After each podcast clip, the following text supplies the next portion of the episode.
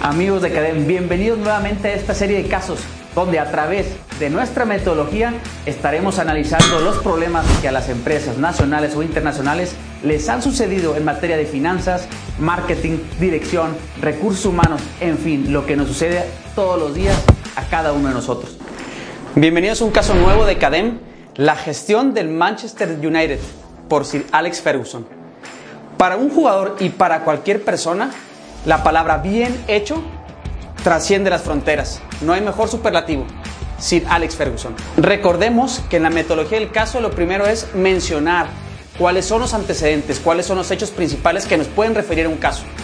¿Qué es la metodología del caso?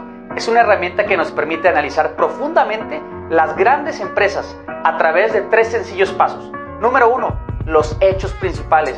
Número dos, los posibles problemas que les acontecen. Número tres, las alternativas de solución. Y con estas tres fases poder tomar la mejor decisión a favor de nuestra organización. Bienvenidos a un caso más de Cadem. Pero hablemos de Alex Ferguson, Sir Alex Ferguson. Y sitúense en el año dos mil doce dos mil trece, al inicio de la temporada, veamos cuál es su récord hasta ese entonces.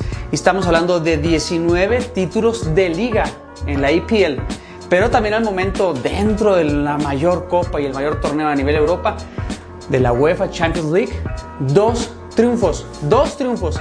Y las otras dos quedó como subcampeón, ¿ante quién creen? Ante el hoy equipo favorito de muchos, el Barcelona, cuando Leon, Leonel Messi apenas despegaba. Pero el Manchester United se consolidaba también como uno de los equipos con más millones de fanáticos, no solamente en Inglaterra y Europa, sino a nivel mundial. Lo que colocó que la marca en, el, en ese año valiera más de dos mil doscientos treinta y siete millones de dólares. El segundo en la tabla, Real Madrid, con mil ochocientos millones. Y el tercero, el Barcelona, con mil trescientos millones. Imagínense, ¿cuánto vale tu marca? Pero déjenme les digo algo del fútbol en general y sobre todo del Manchester United. El juego del fútbol es un negocio, es el negocio del soccer, es el deporte más popular del mundo. La FIFA declaraba en ese entonces que uno de cada veinticinco personas juegan el fútbol, pero son más de dos mil doscientos millones de personas las que visualizan cada cuatro años la Copa Mundial. Otro dato importante, ahora sí, acercándonos al fútbol de Inglaterra, más de veintitrés mil millones de dólares es lo que dejó de ingresos todo este negocio del fútbol. Estadios, camisas, transmisiones, licencias. Esto es lo que estamos valiendo. Cuando llega Sir Alex Ferguson, se plantea junto con la directiva cómo debe de ser la rentabilidad en este equipo. No solamente era el ganar por ganar, pero ¿de dónde provienen los ingresos? Y esto aplica para cualquiera de los juegos deportivos. Uno, el estadio. Todas las entradas, todos los consumos, todo lo que deja precisamente por todos los fanáticos que acuden a apoyar a su equipo favorito. Número dos, la transmisión, los derechos de transmisión, los canales, por qué televisora debe de irse, por qué radiodifusora, quién va a estar publicando todo eso. Número tres, los ingresos comerciales y otros medios, las marcas que van dentro de los estadios, en fin. Y otra cosa que no podemos apartarnos nunca, el draft de jugadores. Es un negocio de compra y venta. Los que están en un lote de autos dirán, yo compro un auto, lo vendo y le saco un remanente. Igual aquí, compro un jugador, lo hago triunfar, lo hago estrella y lo vendo a un mayor precio. Pero mientras, le voy sacando durante todo ese tiempo ciertos ingresos a través de publicidad, a través del estadio, a través de las transmisiones, a través de otros canales comerciales. Es un juego, pero también es uno de los negocios más rentables. Es por eso que el Manchester United no solamente está circunscrito a una zona geográfica de Inglaterra o de la misma Europa, es a nivel mundial. Y si no, ¿por qué tenemos todos un jersey de uno u otro equipo de nuestro país o nuestra ciudad favorita? Siguiendo con el ejemplo del tema del juego del negocio, déjenme decirles que en la Liga Premier de Inglaterra, la E P L, había veinte equipos que jugaban, es decir, jugaban ida y vuelta cada de esos veinte equipos para conformar cuarenta juegos específicamente para el Manchester United en la época del dos mil diez a dos mil trece, le permitió capitalizarse por más de cinco mil cuatrocientos millones de dólares, lo que permitió transformar la experiencia del Manchester United en dos vías. Número uno, en la modernización del estadio, permitió accesos preferenciales para la gente de grupos vulnerables que no podía acercarse y poder tener una mejor percepción de nivel de cancha, mejores instalaciones, mejores acomodos, le permitió aumentar su capacidad instalada, pero también algo más importante, le permitió conseguir mejores jugadores que atraerían a mucho mayor número de fanáticos, llegando en esa temporada a más de mil quinientos millones de fanáticos a nivel mundial. ¿Se imaginan? Y eso sí, la joya de la corona del fútbol, pero no únicamente del tema deportivo, sino del tema económico, la Champions League. Déjenme les comento que la, en la UEFA Champions League, el campeonato de eliminatorias élite de Europa, era el campeonato también más lucrativo en el tema del juego.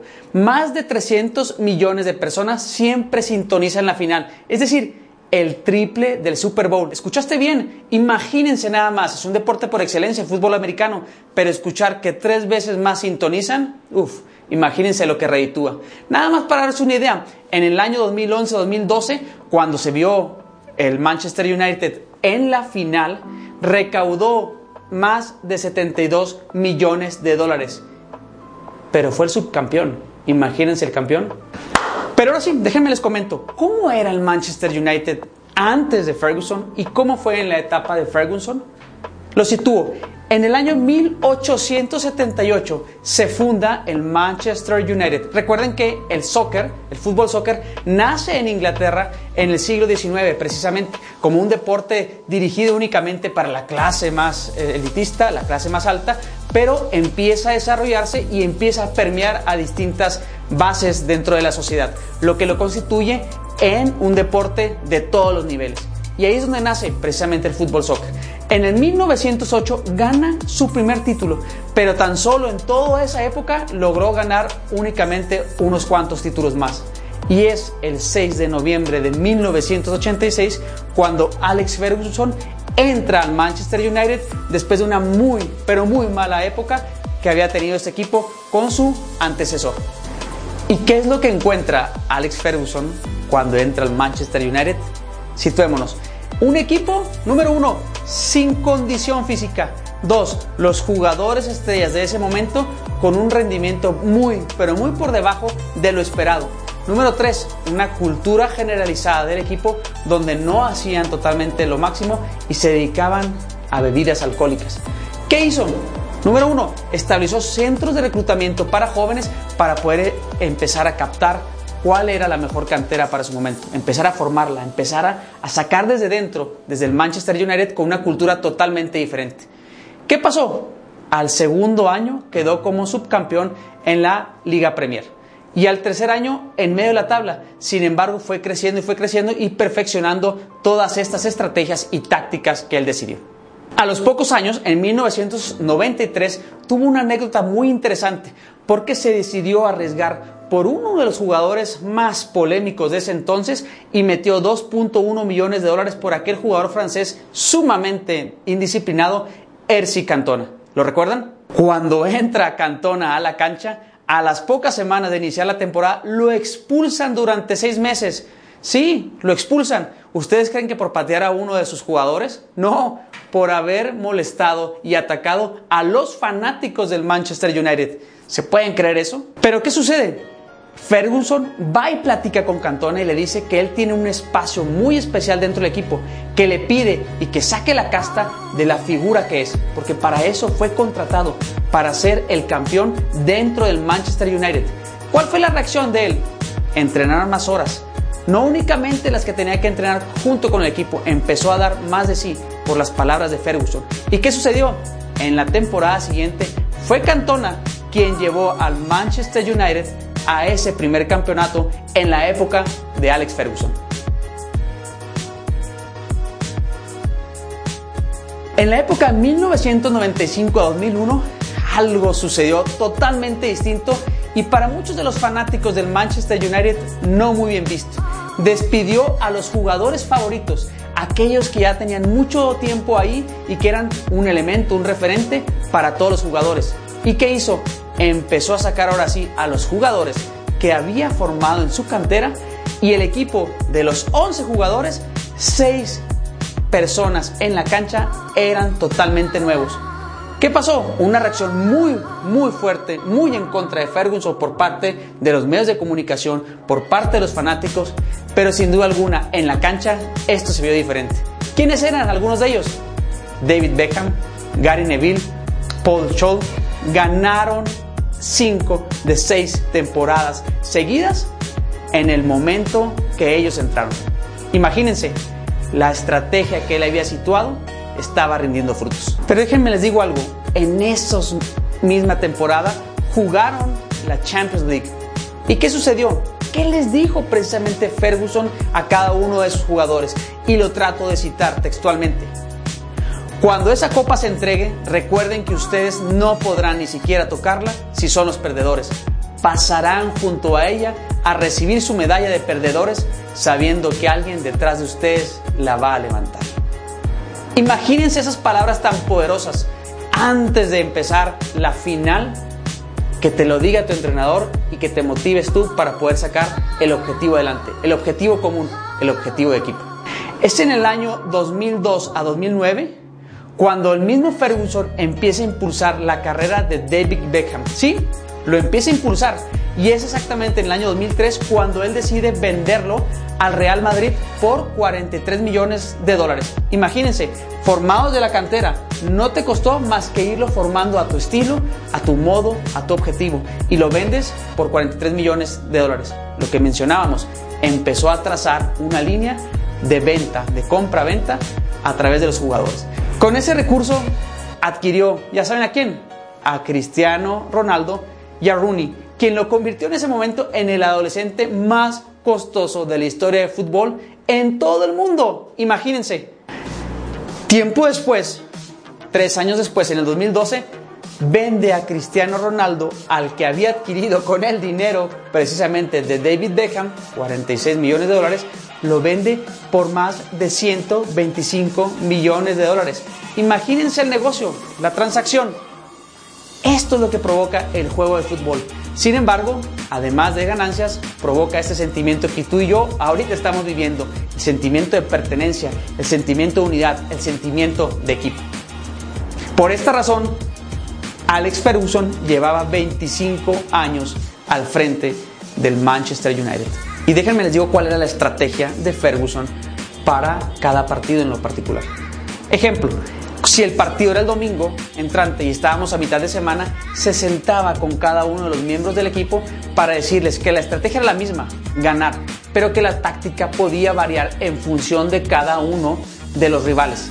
Es decir, la estrategia constaba, número uno, en poder decirles a cada uno de ellos que todos tenían las mismas posibilidades para entrar al terreno de campo el próximo domingo.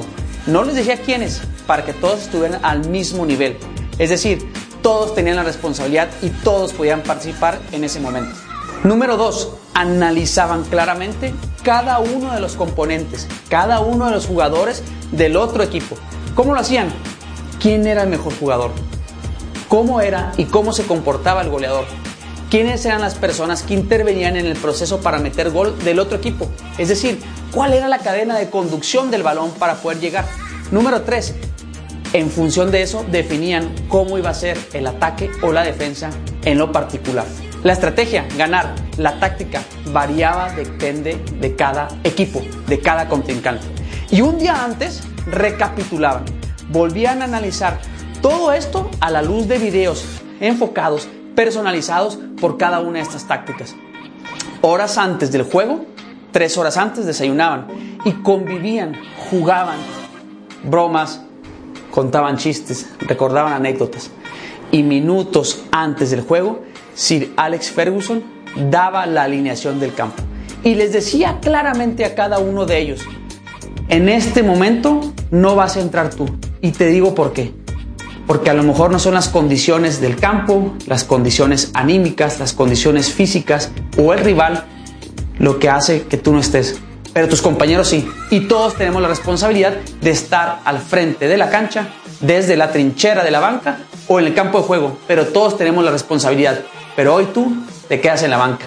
Échale porras para que sea tu compañero quien anote ese gol a nombre de todos. Palabras sabias, palabras interesantes, pero una gran gestión del recurso humano para hacer que aquellos talentos, que aquellas estrellas que se tenían, logren estar a la altura de las necesidades cuando se les necesita, cuando se les requiere en el campo. ¿Y por qué hablo todo esto de Sir Alex Ferguson? ¿Por qué platica de esa manera a él? Déjenme les digo, y voy a citar algunos testimonios de los jugadores de ese momento. Y cito el primero. Uno no puede siempre venir a dar a gritos. Eso no funciona. Si usted pierde y Sir Alex cree que usted dio lo mejor, no hay problema. Decía Andy Cole. Pero si usted pierde por flojera, entonces prepárese. No hay grados de ira, no hay escala. Cuando se enoja, se enoja. Entonces, así es la fórmula de Sir Alex Ferguson. Elogio en público, critico y señalo en privado. Pero las cosas siempre, siempre en el momento. Porque señalas no a la persona, señalas el acto, el hecho que estuvo mal. Para mejora de él, para mejora de los compañeros, para mejora del equipo, para mejorar el proyecto y obviamente de la organización. Déjenme les digo que administrar el recurso humano es un factor muy importante dentro de cualquier organización. Y en el fútbol, como en cualquier otra organización o empresa, no es distinto. Tener que motivarlos, tener que corregirlos, tener que prepararlos, tener que condicionarlos, tener que fijarles una meta y el trabajo en equipo es algo que siempre se hace. Pero también el saber administrar el recurso, el gestionarlo, es algo que debe estar sumamente claro. No podemos mandar a nuestros mejores soldados a todas las batallas. No podemos dejar a nuestros peores soldados rezagados siempre. Tenemos que empezar a hacer una combinación sumamente estratégica para, número uno, poder ir creciendo constantemente a los que están en la cantera y poder dándoles otros roles a aquellos que ya tienen suficiente experiencia. ¿Y qué pasó? En el caso del Manchester United empezaron a jugar demasiados juegos donde Champions, por su obviamente triunfos dentro de la E P L, en la misma E P L y en otros torneos y competencias que se empezaron a gestionar. De tal manera que lo que hizo Sir Alex Ferguson fue precisamente esta combinación de fuerzas y de talentos para poder competir claramente en cada uno de ellos y salir los más favorecidos. ¿Qué decía también? Decía, seguramente al inicio de la temporada no saldremos muy bien en la tabla y no es nuestra intención mantener el primer lugar, sino estar tres o cuatro puntos abajo del puntero y posteriormente, conforme va avanzando la temporada, ir buscando el lugar que le pertenece al Manchester United para poder llegar a la final de la mejor forma, con los mejores talentos y sobre todo con un equipo consolidado anímica y físicamente. ¿Qué opinas tú? ¿Cómo lo haces tú en tu gestión empresarial dentro de tu empresa? Algo que sucede muy común dentro de cada una de las organizaciones es que los entrenadores siempre se mantienen a nivel de cancha. ¿Qué es esto? Que se mantienen en la operación. Y un director, un gerente, un dueño de empresa o un entrenador como Alex Ferguson no se mantenía dentro de la cancha. ¿Qué hacía? Él decía que tenía que tener otro enfoque, un enfoque desde las gradas. Uno como espectador puede ver la cancha, puede ver la jugada, puede ver a cada uno de los veintidós jugadores de manera distinta. Y Sir Alex Ferguson acostumbraba a hacer eso. ¿Para qué? Para poder tener esa percepción mucho más global, holística y en el caso empresarial, sistémica, para conocer cada uno de los puntos de los cuales duele y a los cuales podemos favorecer más en la organización. Eso lo hizo Alex Ferguson. ¿Lo haces tú? Y siguiendo con la metodología del caso, déjame les recuerdo, hemos citado cada uno de los hechos más relevantes de este problema de Manchester United y de aquí hemos de derivar cuáles son los problemas. ¿Qué problemas ves tú? Déjame te digo. Número uno, ¿cómo podía Ferguson realmente sostener a su equipo en la victoria después de diecinueve títulos, después de dos Champions League? ¿Qué debía hacer Alex Ferguson de manera diferente? Y ahora yo te pregunto, ¿qué harías tú? Y siguiendo en la tercera parte de la metodología del caso, las soluciones. Y déjenme les comento. Número uno, para poder sostener el ritmo de victorias, alguna de las posibles soluciones que podemos ver sería cantera nueva, tal vez, pero ya lo estaban haciendo. Priorizar el desarrollo de los jóvenes a través de esta cantera, ya estaba. Reconstruir el equipo, eso es algo que comúnmente se da, porque están entrando y saliendo nuevos actores, nuevos personajes. Ser más inteligente en el mercado de transferencias podría ser, pero eso únicamente atiende a la parte económica y no únicamente a la parte deportiva. Enfatizar el fútbol de ataque o sacar a los mejores jugadores, motivación, ya se hacía. Entonces, ¿cuáles pueden ser las soluciones? Y yo les puedo decir que la solución es preparar la sucesión. Sí, efectivamente, no solamente la sucesión de jugadores, la sucesión de quién dirige el capital humano, de quién dirige la empresa, para poder que todas estas estrategias que había afincado desde un inicio Alex Ferguson pudieran dársele continuidad y que fueran estrategias dinámicas, porque ¿quiénes son las únicas personas que van y entran y salen dentro de la organización de Manchester United? Son los jugadores y es el director técnico. ¿Cómo aseguramos? La única forma de poder asegurarlo es la sucesión del gerente de capital humano o del director general. Ya que conocemos la solución, podemos decir varias cosas más. Es decir, tenemos que reconocer qué competencias em- implementó Alex Ferguson. ¿Por qué? Porque número uno, supo gestionar de la mejor manera el recurso humano que tenía. Desde el inicial, cómo lo fue llevando, cómo lo fue despidiendo, cómo fue contratando nuevos. ¿Qué fue lo que hizo exactamente? Número uno, aprovechó la diversidad de talentos que tenía. Es decir, varios jugadores, varias competencias distintas, varios talentos, varios dones, varias formas de hacer las cosas. Algunos impetuosos, como en el caso del francés, algunos un poco más arrojados, algunos más arrogantes, pero fue a cada uno llevándolos al nivel máximo requerido. Entonces, número uno, hay que aprovechar la diversidad de talentos. Número dos, esos talentos irlos perfeccionando, subirlos al máximo esplendor. Número tres, disminuir los vicios, erradicar todo lo malo, atemperarlos, es dejarlos justo para el nivel de organización que tenemos. Cuatro, hay que motivarlos. La motivación es constante y esa motivación no únicamente de palabras, no únicamente de dientes para afuera, de acciones, de hechos, de acercamientos. El approach que debe tener cada uno de los gerentes con su personal es sumamente importante. El poder señalar las cosas de manera claras y puntuales en público, criticar en lo privado, pero para mejorar. Es importante eso. La otra parte, visión de la continuidad. ¿Cómo podemos hacer que la empresa, que la organización siga constantemente mejorando y convirtiéndose en una cantera de talentos? Tenemos que tener esa visión de organización, de continuar lo que ya llevamos. Y todo esto, obviamente, enfocado al plan estratégico que tenemos como organización. Esas son las enseñanzas que nos llevamos el día de hoy. Espero te sirvan. Entonces, ¿qué opinas tú del Manchester United y la gestión del talento humano de Sir Alex Ferguson? ¿Te sucede lo mismo a ti en tu organización? ¿Has empleado alguna de estas estrategias o alguna de estas competencias? ¿Estás pensando en lo que más adelante viene para ti y los tuyos?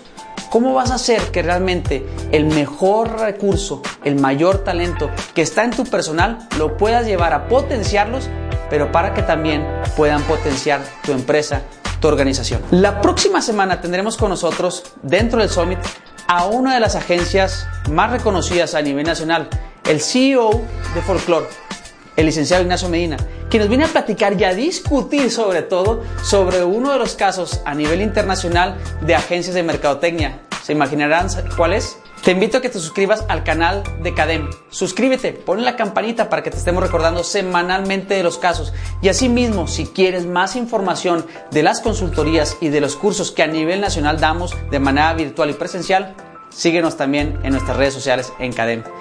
Nos vemos la siguiente semana. Gracias y apoya a tu equipo favorito, Cadem.